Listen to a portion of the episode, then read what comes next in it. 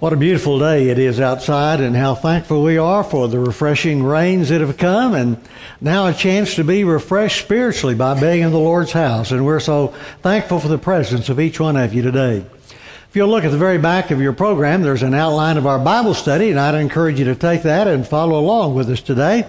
And we're going to be studying in Philippians chapter 3. So if you got your Bible, just open it at that place, and that's where we're going to be in our study today. I wonder, do you like secrets? Do you like knowing things that maybe nobody else knows?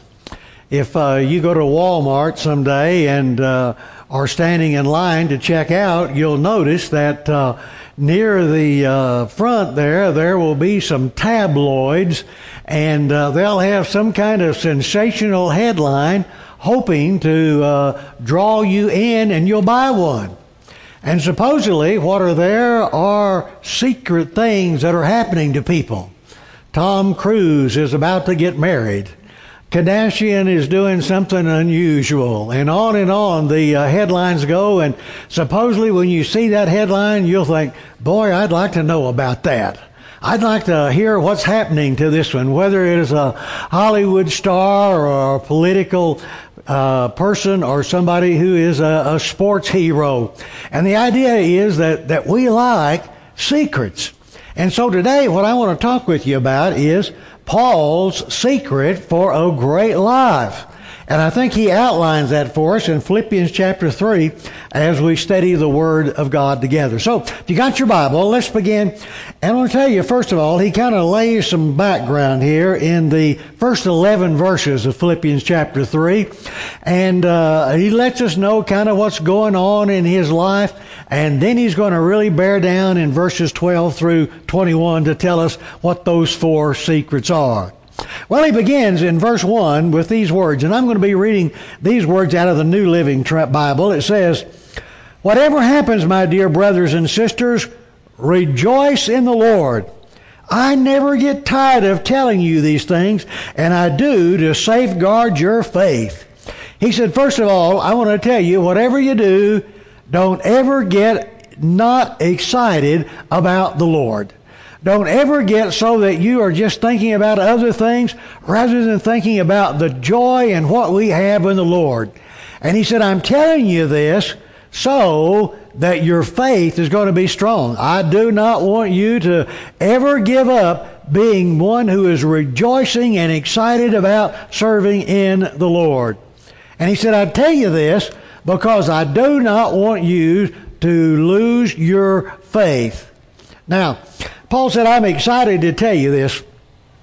I wonder, has there ever anything happened to you cause you to lose your faith in the Lord? Paul said, boy, whatever happens, I don't want that to ever happen to you. And he said, so I never get tired of telling you these things. Now, when you were growing up, did your parents just have something that they just told you again and again? And they told you so many times, it just kind of was embedded in you. I remember my folks, they always told me this, nothing good happens after midnight. So they wanted me to be in.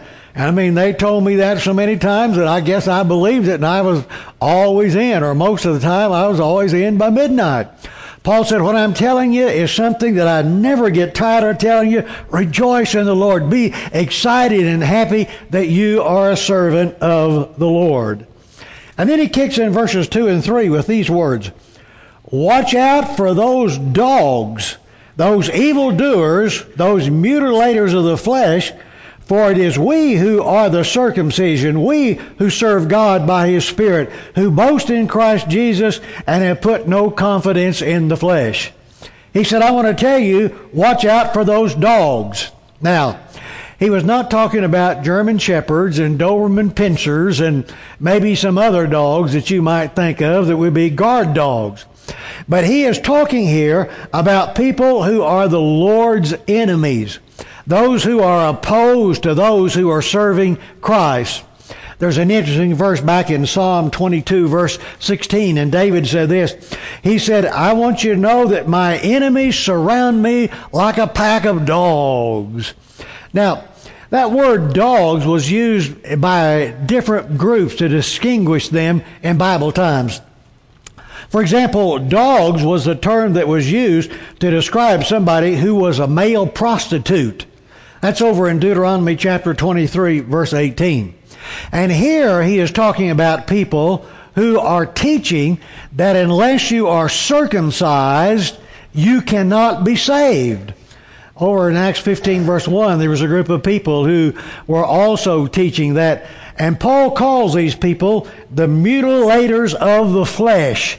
That is, they think that the only thing that really counts is if you are circumcised and your flesh is actually cut. But he said, I want you to know that we are really the circumcision. That is, we are really the ones who belong to God because we are serving the Lord Jesus Christ, and we don't have any confidence in the flesh. And by that he simply meant, I don't think that I'm going to be right with God simply because of some kind of physical act that I have undergone, and that act he is talking about here was circumcision. And then beginning in verse 4 through verse 6, evidently there were some people that said to him, well, Paul, you're telling us all this because you don't know what it really is to be a Jew. And if you really knew what it was to be a Jew, you wouldn't be talking about people being circumcised and that not being something that's very important. So, beginning in verse 4, he said this, though I myself have reasons for such confidence, if someone thinks they have reason to put confidence in the flesh, I have more. And then Paul said, I want you to listen to my resume.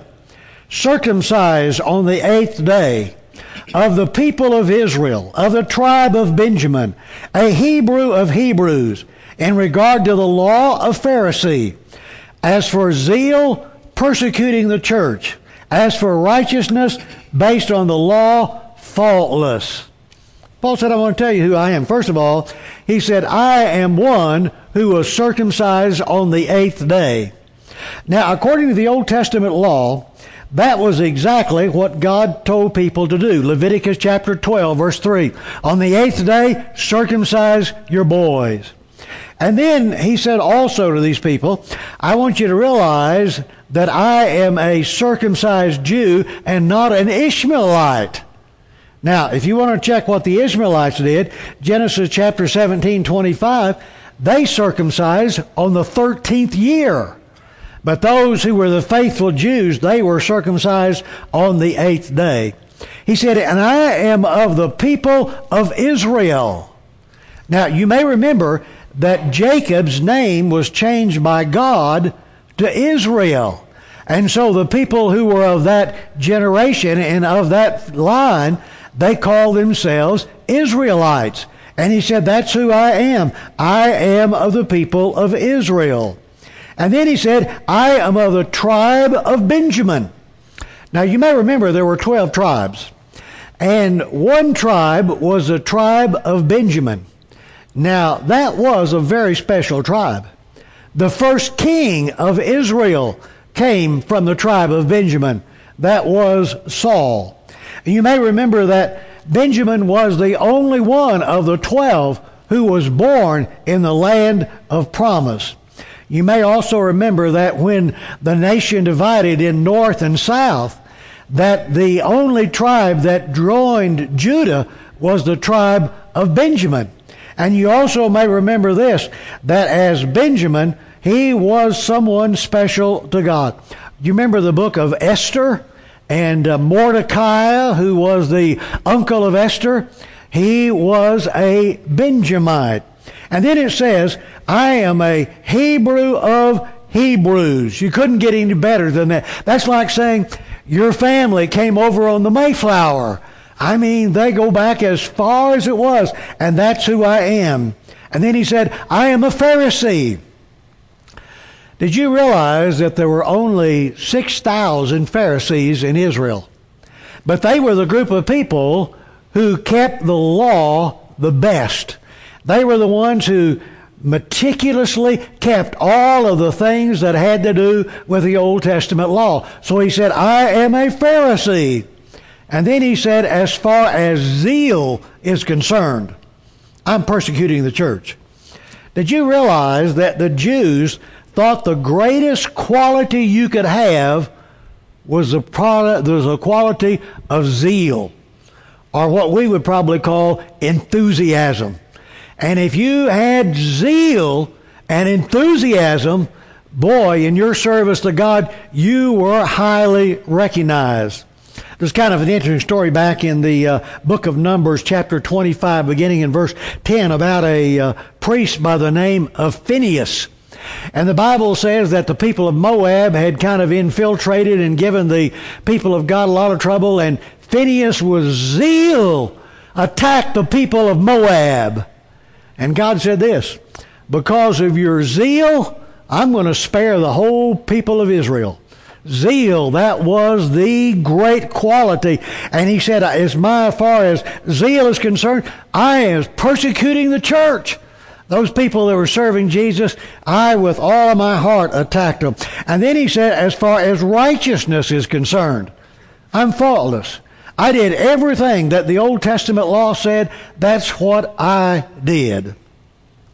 And then he picks up in verse 7 with these words concerning his life and his hope. "But whatever were gains to me, I considered them loss for the sake of Christ. What is more, I considered everything a loss because of the surpassing worth of knowing Christ Jesus my Lord." He said, "I want to tell you something. All of these great things I've told you I did, as much as you may think those are wonderful, I want to tell you, in comparison to knowing Jesus, they are nothing. What really counts in life," he said, "is that you know the Lord Jesus Christ." Did you ever go to a secondhand store and look around? I don't know why, but my wife sometimes likes to go and shop around and look at those things over in the secondhand store, like Goodwill or something. And you find things in there that at one time people thought were treasures, and now they sell them for just a few pennies, because what they thought was so valuable, it really wasn't that valuable. And Paul said, all these things that you think of as, and we as Jews thought of as being so valuable, when I found out about Jesus, I found that those things did not really count like I thought they did. So Paul said, now I'm going to tell you my 4 secrets for a great life. And if you want to follow these with me, begin with me, if you will, in verse 12. And the first of these, he says, is this: "Not that I have already obtained all this or already arrived at my goal, but I press on to take hold of that for which Christ Jesus took hold of me." And if I understand what Paul's saying here is, he said, my aim is progress, not perfection. I'm not telling you that I have just accomplished all the things that I want to accomplish, all the things that I want to do. And here's what he said: "Not that I have already obtained all this, but I take hold of that for which Christ Jesus took hold of me." Perfection. Do you want to be perfect? Is that really what your aim is, to be perfect? Did you know that there was a religious group in America back in 1845 who were known as the Shakers? They had come out of those who were Quakers, and they were called the Shaken Quakers. But people just called them the Shakers. They were led by a lady by the name of Ann Lee. And what she said is, we have got to be perfect. We cannot make any mistakes, do anything wrong. We've got to be perfect if we're going to serve God. And she lined things up. And she would not let men and women have any contact with each other.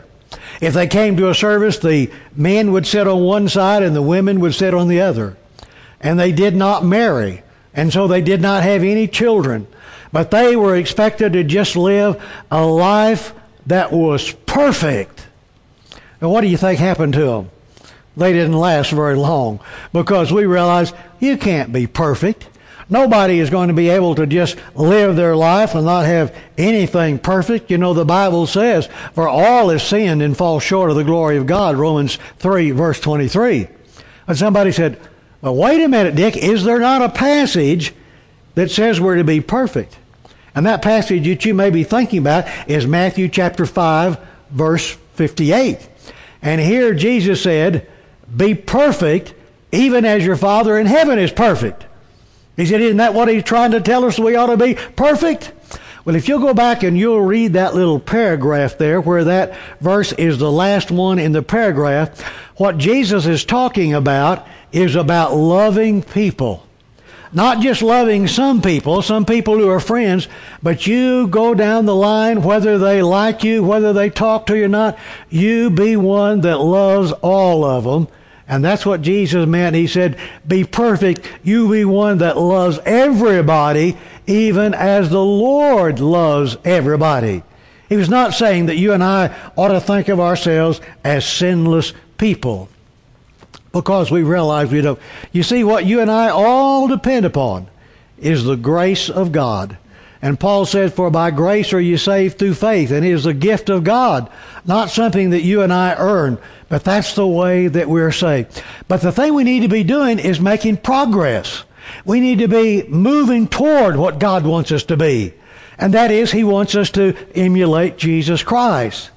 And so my question to you is, are you growing? Are you more like Christ now than you were? Are you progressing toward what God wants you to be? And Paul said, now listen, I've not taken hold of it, but I want you to know that I am moving in that direction. And that's the direction I think that he wants you and I to be moving and go to as well. Well, number two, the second secret is found here in verse 13. And as Paul writes, he says this, brothers and sisters, I do not consider myself yet to have taken hold of it, but one thing I do, forgetting what is behind and straining toward what is ahead. Paul said, I want to tell you this. This is one of my secrets. The past is over. Forget about it. Now, he said, this one thing I do, and I understand him to say, this is number one on my list. I am forgetting what is behind. Vine's Expository Dictionary of New Testament Words says that that word forget means to utterly forget. I mean completely. Just wipe it out. Do not let it be in your mind. I tell you, you have got to learn to be a good forgetter if you're a Christian.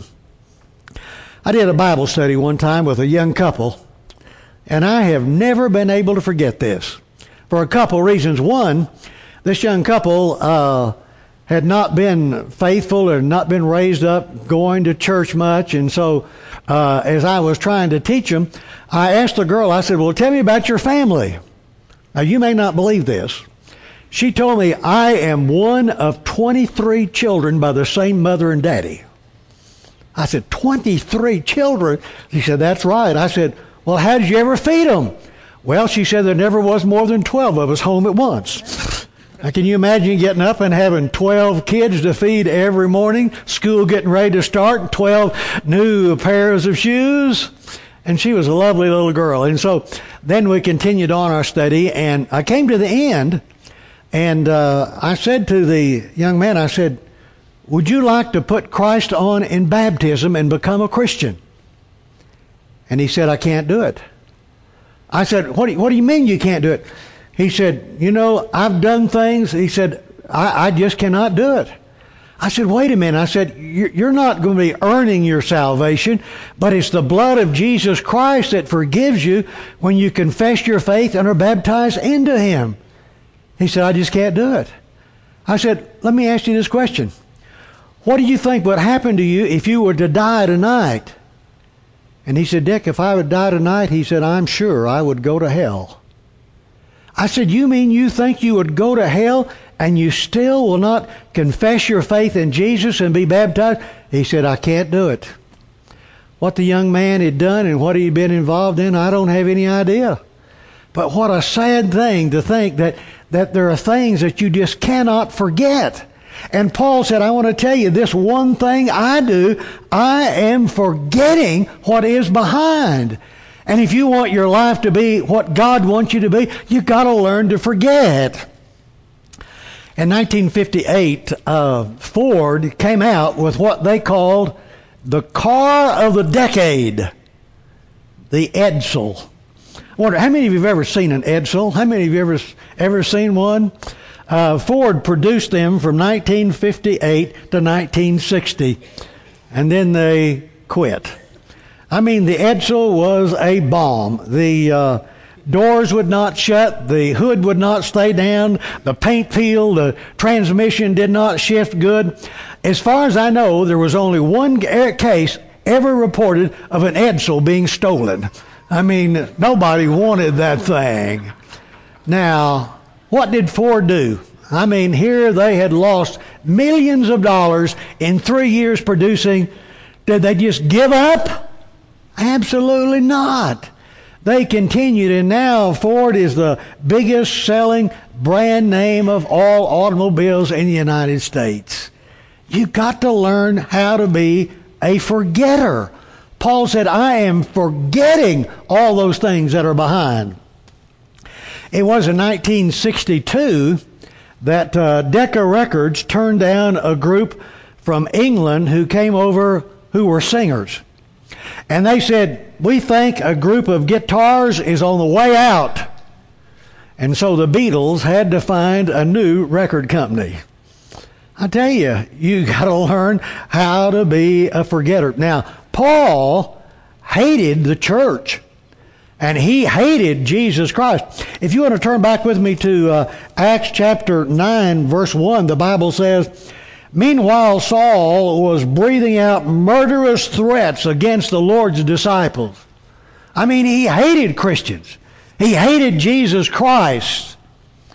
But then the Lord appeared to him, and he learned about Jesus. And when he did, he said, what I find in Jesus is more important than all those Jewish regulations and all those laws that were given. Jesus Christ is above all, and I have forgotten all those things that were behind. You know, sometimes small things bug us as well as big things. Did you know that the U.S. government has a conscience fund? So that if there's something on your conscience that just bugs you, you can send it in or send money in and get that cleared up. There was one lady from Colorado who sent into the conscience fund 2 8-cent stamps. She said that she had used 2 8-cent stamps erroneously because she got a letter and they had not been canceled. And so she used those 2 stamps again, and it just so bugged her that she had to make it right. There was a man that sent in $100 who worked for IRS. Who sent $1 in, who used to work for IRS. And he said the last day at work when he quit, he took 2 ballpoint pens valued at 50 cents apiece, and he just could not live with that because he had stolen that and he was wrong. I'll tell you what, little things as well as big things can bug you. And Paul here had killed Christians. He had put Christians in jail, men and women. But he said, I want to tell you, what I've learned to do is I have forgotten it. I have put that out of my memory, and I will no longer allow it to be in my mind. And Paul said, listen, if you want to have a great life, what you've got to do is you've got to forget those things you've done behind and put your hope in Jesus and go forward with the Lord. Well, number 3, the third thing he said, and it kind of ties in the last part of verse 13 when he says, but one thing I do, forgetting what is behind and straining toward what is ahead. I press on toward the goal to win the prize for which God has called me heavenward in Christ Jesus. He said, what I'm doing is, he said, I am straining toward that which is ahead. Now, that was a picture of a track man. And he looks up and he sees the finish line, and he puts all of his effort and energy into getting across that finish line.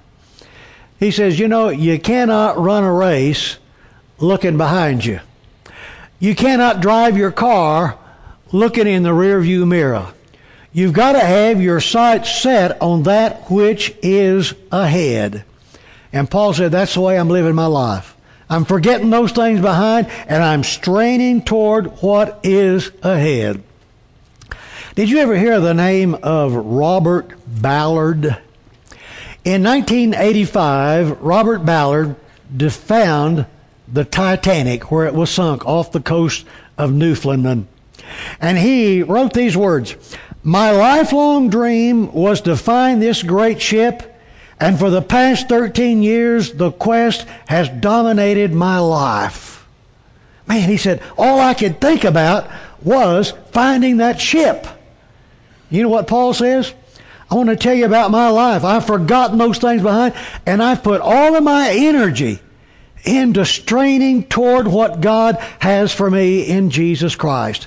And I want to serve Him. And with all of my heart, all of my energy, that's what I'm trying to do, to be a servant of Jesus. And then Paul, as he wrote, he said this in verse 15. All of us then who are mature should take this view of things. That is, he said, if you're really a mature child of God, that's the way you ought to look at life. Forgetting what's behind and straining toward what is there because of the Lord Jesus Christ and living that way. Or in the book of Hebrews chapter 5, beginning in verse 12, the writer of Hebrews says, you know, you are people who ought to be eating meat and you're still taking milk. You're just learning the ABCs when you ought to be strong and healthy. And if you're strong and healthy, you are a mature person who has reached forward and is trying to become what God wants you to be.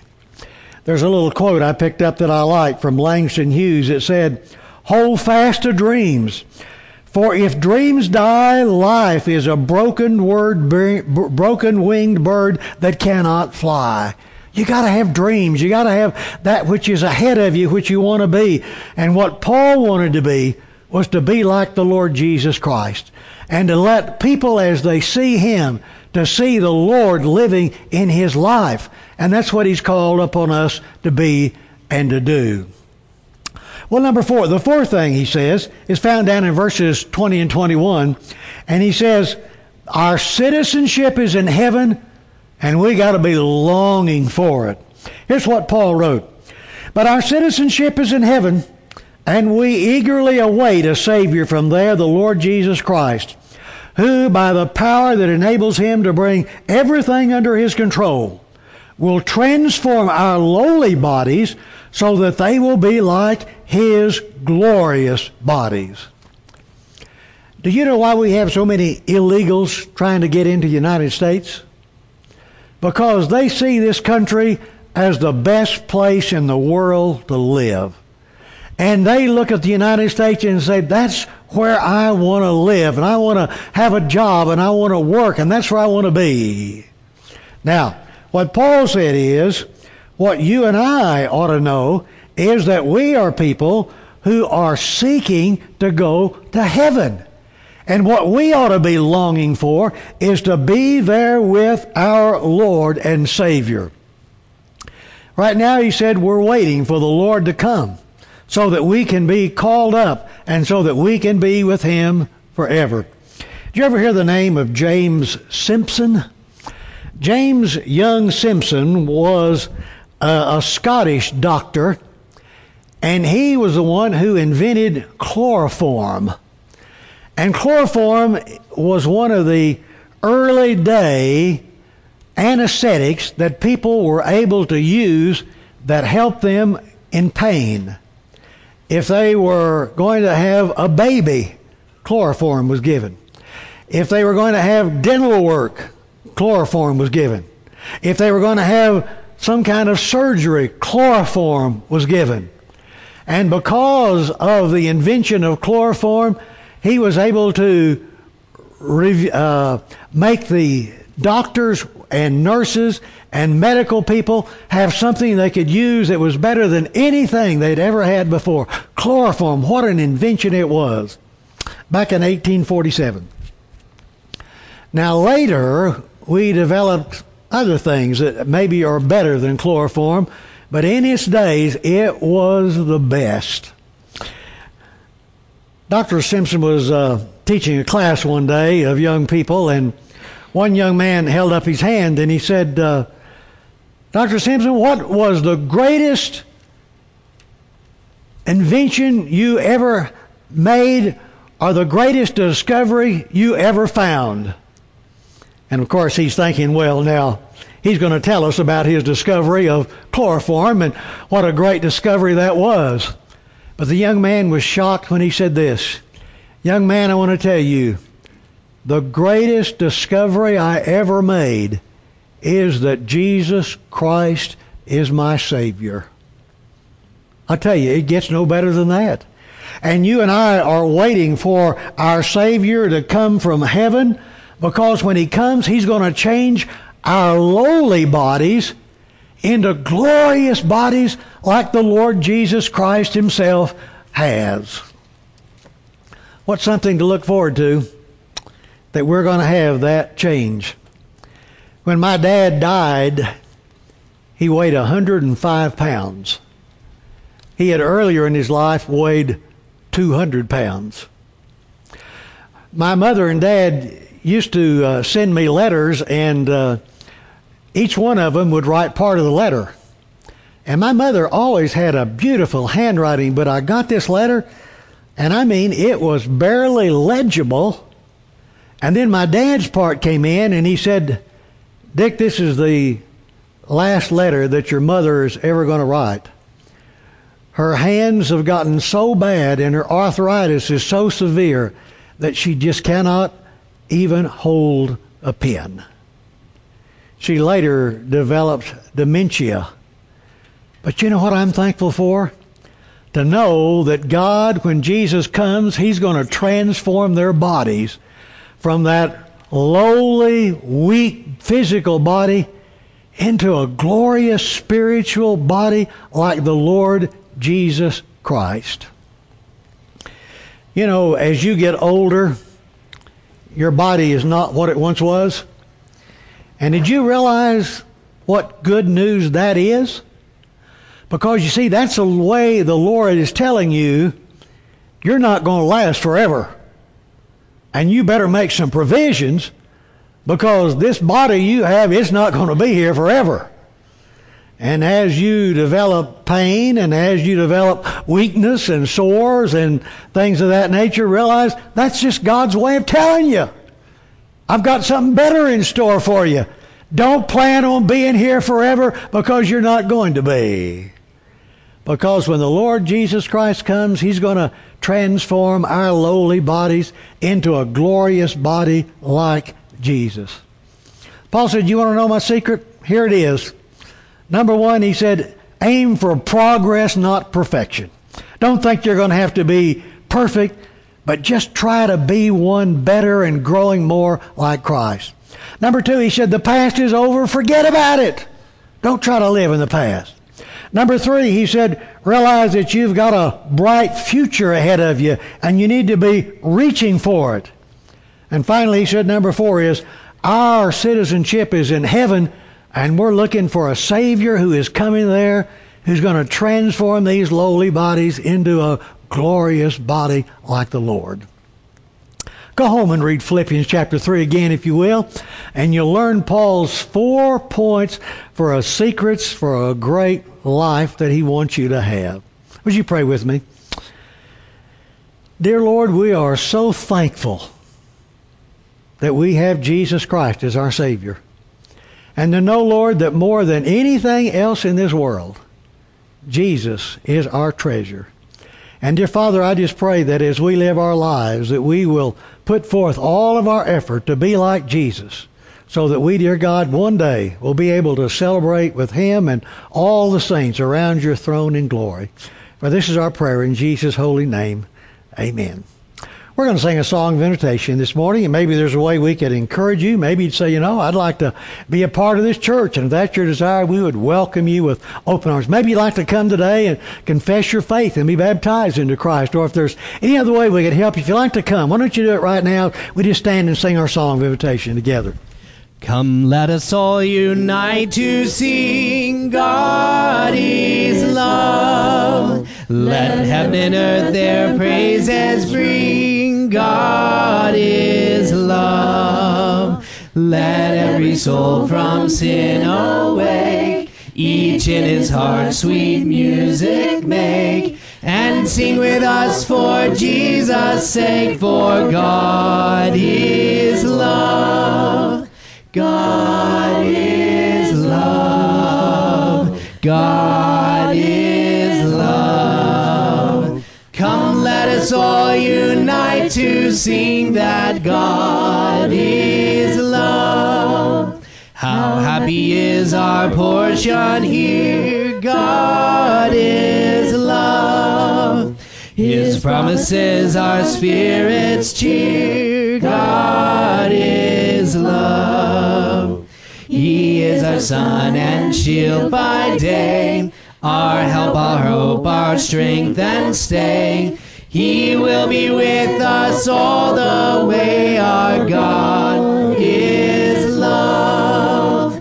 God is love. God is love. Come, let us all unite to sing that God is love. Come, let us all unite to sing that God is love.